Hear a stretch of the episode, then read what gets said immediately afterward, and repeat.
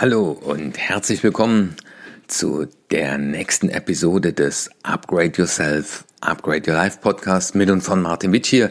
Diese Episode, nämlich die 137, ist vor allem an Führungskräfte gerichtet, nämlich sie hat den Titel Die sechs Rollen einer Führungskraft. Ich arbeite ja schon sehr lange mit Führungskräften auch zusammen und ich stelle immer wieder fest, dass viele Führungskräfte mir sagen, letztendlich habe ich zum Führen gar keine Zeit. Aber wenn Führung erfolgreich sein soll, habe ich die Erfahrung gemacht, wenn man sich dieser Rollen, der unterschiedlichen Rollen auch bewusst wird oder man spricht auch von den unterschiedlichen Hüten. Äh, es gibt Unternehmen, die mit dem Hütemodell arbeiten. Welchen Hut habe ich gerade auf? Und ja, verschiedene Rollen hat man auch zum Beispiel in einem Familienunternehmen. Man ist zwar Vater, aber auf der anderen Seite ist man auch zum Beispiel Arbeitgeber. Und das ist immer ganz wichtig, aus der Rolle heraus zu agieren und sich aber auch der Rolle bewusst zu sein und vor allem, das ist Ziel dieses Podcasts, die Rolle auch zu leben. Weil eine Rolle, die nicht gelebt wird, verkümmert, aber bei einer Führungskraft sehe ich mehrere Rollen. Ich habe hier mal exemplarisch sechs aufgelistet, über die ich mit dir heute gerne sprechen möchte. Und zwar die erste, ganz klassisch, das ist die Rolle des Vorgesetzten. Das heißt, hier nach dem, nach dem alten Matrix-Modell, das ist mein Chef, der ist mir vorgesetzt, der ist im Organigramm über mir. Das heißt, der legt meine Ziele fest, der gibt mir Aufgaben, der kontrolliert mich, der fordert und fördert mich auch. Ja, und vor allem äh, ist es natürlich wichtig, er ist kommunikativ, weil er die wichtigen Dinge von den unwichtigen unterscheiden kann und auch mir zuruft, ja, das sollten wir zum Beispiel als erstes machen. Und diese Rolle zu leben, das ist so die ganz klassische Vorstellung von Vorgesetzter und Chef. Wenn man nur diese Rolle lebt, dann ist das viel zu wenig. Und wie heißt es so schön, ein Mitarbeiter verlässt selten einen Unternehmer, sondern meistens eine Führungskraft. Und deswegen ist es auch ganz wichtig, auch wenn man Mitarbeiter ist und eben keine Führungskraft, diese Rollen auch einzufordern. Ja. Ja, die zweite Rolle, die ich immer wieder sehe, das ist natürlich die vom Fachmann.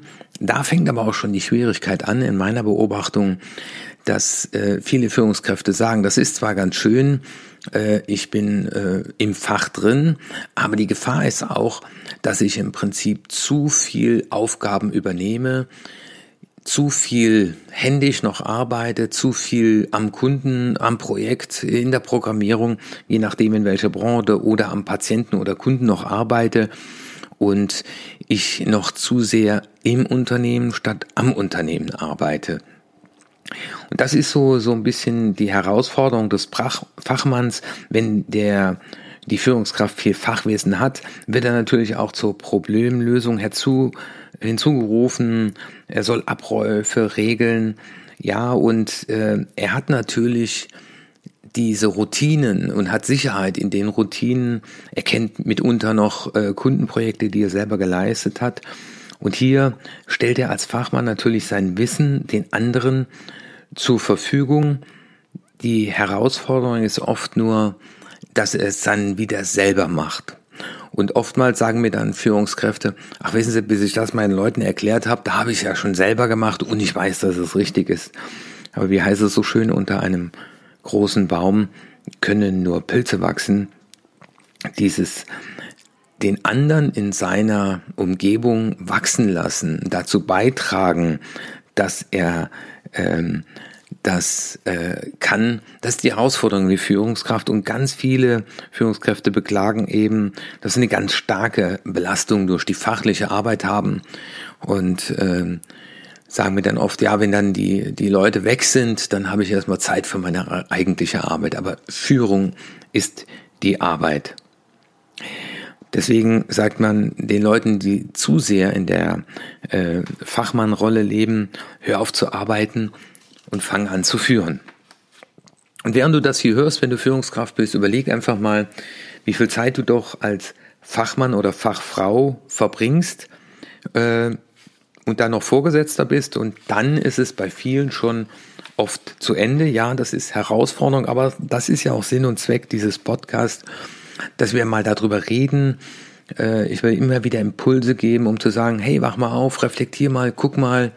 Ähm, und was unterscheidet eben die, die erfolgreicher unterwegs sind, die die Mitarbeiter mehr abholen, aber auch mehr Wirksamkeit im Unternehmen erzielen. Das sind genau die, die auch noch die anderen Rollen leben. Und da sehe ich auch die Rolle des Unternehmers. Ähm, hier Unternehmer zu sein heißt, ähm, auch mal gegen ein Team zu entscheiden ähm, und sich immer wieder die Frage zu stellen, geht es hier um, dass es den Leuten immer nur gut geht? Ja, äh, alle müssen sich wohlfühlen. Ich sage dann manchmal, äh, wenn alle das Unternehmerische erkennen, wenn sie erkennen, dass die Führungskraft auch unternehmerisch denkt und handelt, nämlich sich auch mal die Frage stellt, wenn das hier auf äh, mein Konto ginge, wenn das mein Portemonnaie wäre, aus dem Dinge bezahlt werden, würde ich dann auch so handeln. Und das ist natürlich auch oft sehr verführerisch. Man arbeitet in einem Unternehmen und letztendlich die unternehmerische Verantwortung liegt bei jemand anderem. Aber als Unternehmer zu denken und zu handeln, das wird von uns auch als Führungskraft erwartet. Und von daher auch immer wieder mal die Frage zu stellen, ähm, was kann ich diese Woche tun, um aus unternehmerischer Sicht äh, wirksam zu sein? Ja, und deswegen bin ich auch in der Rolle des Mitarbeiters, weil meistens habe ich ja über mir auch nochmal eine Führungskraft oder direkt die Geschäftsführung oder den Vorstand. Und das ist ja auch oft die Herausforderung der Sandwich-Position. Ähm, und da braucht man auch Rollenklarheit, äh, um auch selber, wenn man Führungskraft ist, auch wieder Führungsverantwortung einzufordern und Führungsbegleitung. Und ich erlebe das halt leider sehr oft nach den Seminaren. Dann fragt die Führungskraft, na, wie war's denn? Hat's Ihnen denn gefallen? Und bin mal gespannt, was Sie davon umsetzen. Aber äh, Mitarbeiter zu sein heißt ja auch, dass man begleitet, gefördert, ungefordert wird. Und ab einem gewissen äh, Grad, also Abteilungsleiter, Bereichsleiter, äh, geht man immer mehr in Unternehmen davon aus, naja, der, der, der hat das schon alles drauf. Aber äh, ich selber habe jetzt auch nochmal gerade einen neuen Coach bekommen. Ähm, ich bin selber Coach und Trainer, aber das ist so wichtig, von außen eine Reflexion äh, sich zu nehmen, sich selber nochmal in Frage zu stellen, dieses, diesen Improve-Aspekt. Und insofern ist es auch wichtig, dass man als Führungskraft auch diese Rolle lebt und die auch bewusst einfordert, also auch in den bewussten Dialog geht mit der eigenen Führungskraft oder der Geschäftsführung. Eine weitere Rolle sehe ich, äh, die des Coaches. Das heißt, hier ist natürlich einmal Handwerkszeug eines Coaches gefragt, aber das Ziel ist ja die individuelle Entwicklung des Mitarbeiters. Und das merke ich, wenn Mitarbeiter einen Chef erkennen, eine Führungskraft, die an der persönlichen und individuellen Weiterentwicklung interessiert ist, die einen eben nicht nur auf Seminare schickt, sondern auch sagt, ich setze mich mal daneben, wenn Sie mit dem Kunden ein Gespräch haben. Äh, ich mache mal so einen Schattenvormittag äh, mit Ihnen und ich möchte, dass wir Sie nicht einfach auf irgendein Seminar schicken, sondern ich möchte, dass Sie individuell wachsen. Das ist Arbeit, Mitarbeiter individuell zu entwickeln. Ich rufe nur zu, es ist gut investierte Arbeit, weil das Ziel ist ja in diesem Fall, das Potenzial des Mitarbeiters freizusetzen. Das ist unsere tolle Chance. Und das, was Mitarbeiter wieder rückmelden, dass sie sagen, ich fühle mich gewertschätzt, es geht um mich, mein Chef hat mich Zeit für mich genommen, äh, er will, dass ich mich weiterentwickle. Und es gibt eine Untersuchung jetzt gerade äh, von äh, Abgängern von Universitäten, was erwarten Sie von einer guten Firma? Die Generation, die jetzt kommt, erwartet zum Beispiel, dass es Weiterbildungsmöglichkeiten gibt und dass das eigene Potenzial freigesetzt wird. Und das heißt auch fördern und fordern. Ja, das ist Arbeit. Äh, das heißt auch wieder Selbstdisziplin. Und ich kann nur zurufen, wer so schön, wer lehrt, der lernt. Ich bereite ja wieder gerade ganz viele Inhalte für die Online-Akademie vor und, und merke, wie ich nochmal wieder dazu lerne. Und das äh, auch als Coach ist man auch immer wieder in der, selbst in der Reflexion drin und, und erkennt sich auch im, im Mitarbeiter wieder. Und von daher ist das für mich eine ganz wichtige Rolle. Ich werde wahrscheinlich auch einen eigenen Kurs machen, die Führungskraft als Coach. Ja, und dann sehe ich noch die Rolle des Moderators. Äh, und zwar dann, wenn das Team eben aus sich heraus Ideen äh, entwickeln soll für Probleme. Und ähm, da ist die Rolle eher der des Lenkers und nicht der, der es bestimmt. Das heißt auch mal, sich da zurücknehmen und auch die Kraft des Teams zu nutzen. Ja, und dann, ich habe ja von sechs Rollen gesprochen, aber hier ist noch äh, siebte aus den, aus den A to be Great. Ähm, da sehe ich die des Innovators. Also das heißt, ich würde auch als Chef von einer Führungskraft erwarten, dass er immer wieder bereit ist und auch in der Lage ist, neue Ideen einzubringen. Weil wir brauchen neue Ideen. Wir werden in fünf Jahren Jobs haben, die es heute noch nicht gibt. Und äh, neue Ideen, Flexibilität und auch da sich für Zeit zu nehmen und eben nicht zu sagen, ach wissen Sie, äh, ich hatte so viel zu tun, ich war abends froh, wenn ich meine Arbeit geschafft bekommen habe, aber wir brauchen Innovation, weil die Zyklen werden immer kürzer. Und äh, wir sehen das nicht nur an dem Shutdown, äh, jetzt auf einmal werden wir erfinderisch, auf einmal, ähm, ja, weil es nicht anders geht, denken wir über neue Modelle nach. Und das gilt für die Führungskraft wie für den Unternehmer. Zeit für Innovationen. Zeit mal Dinge in Frage zu stellen, die man bisher immer so gemacht hat.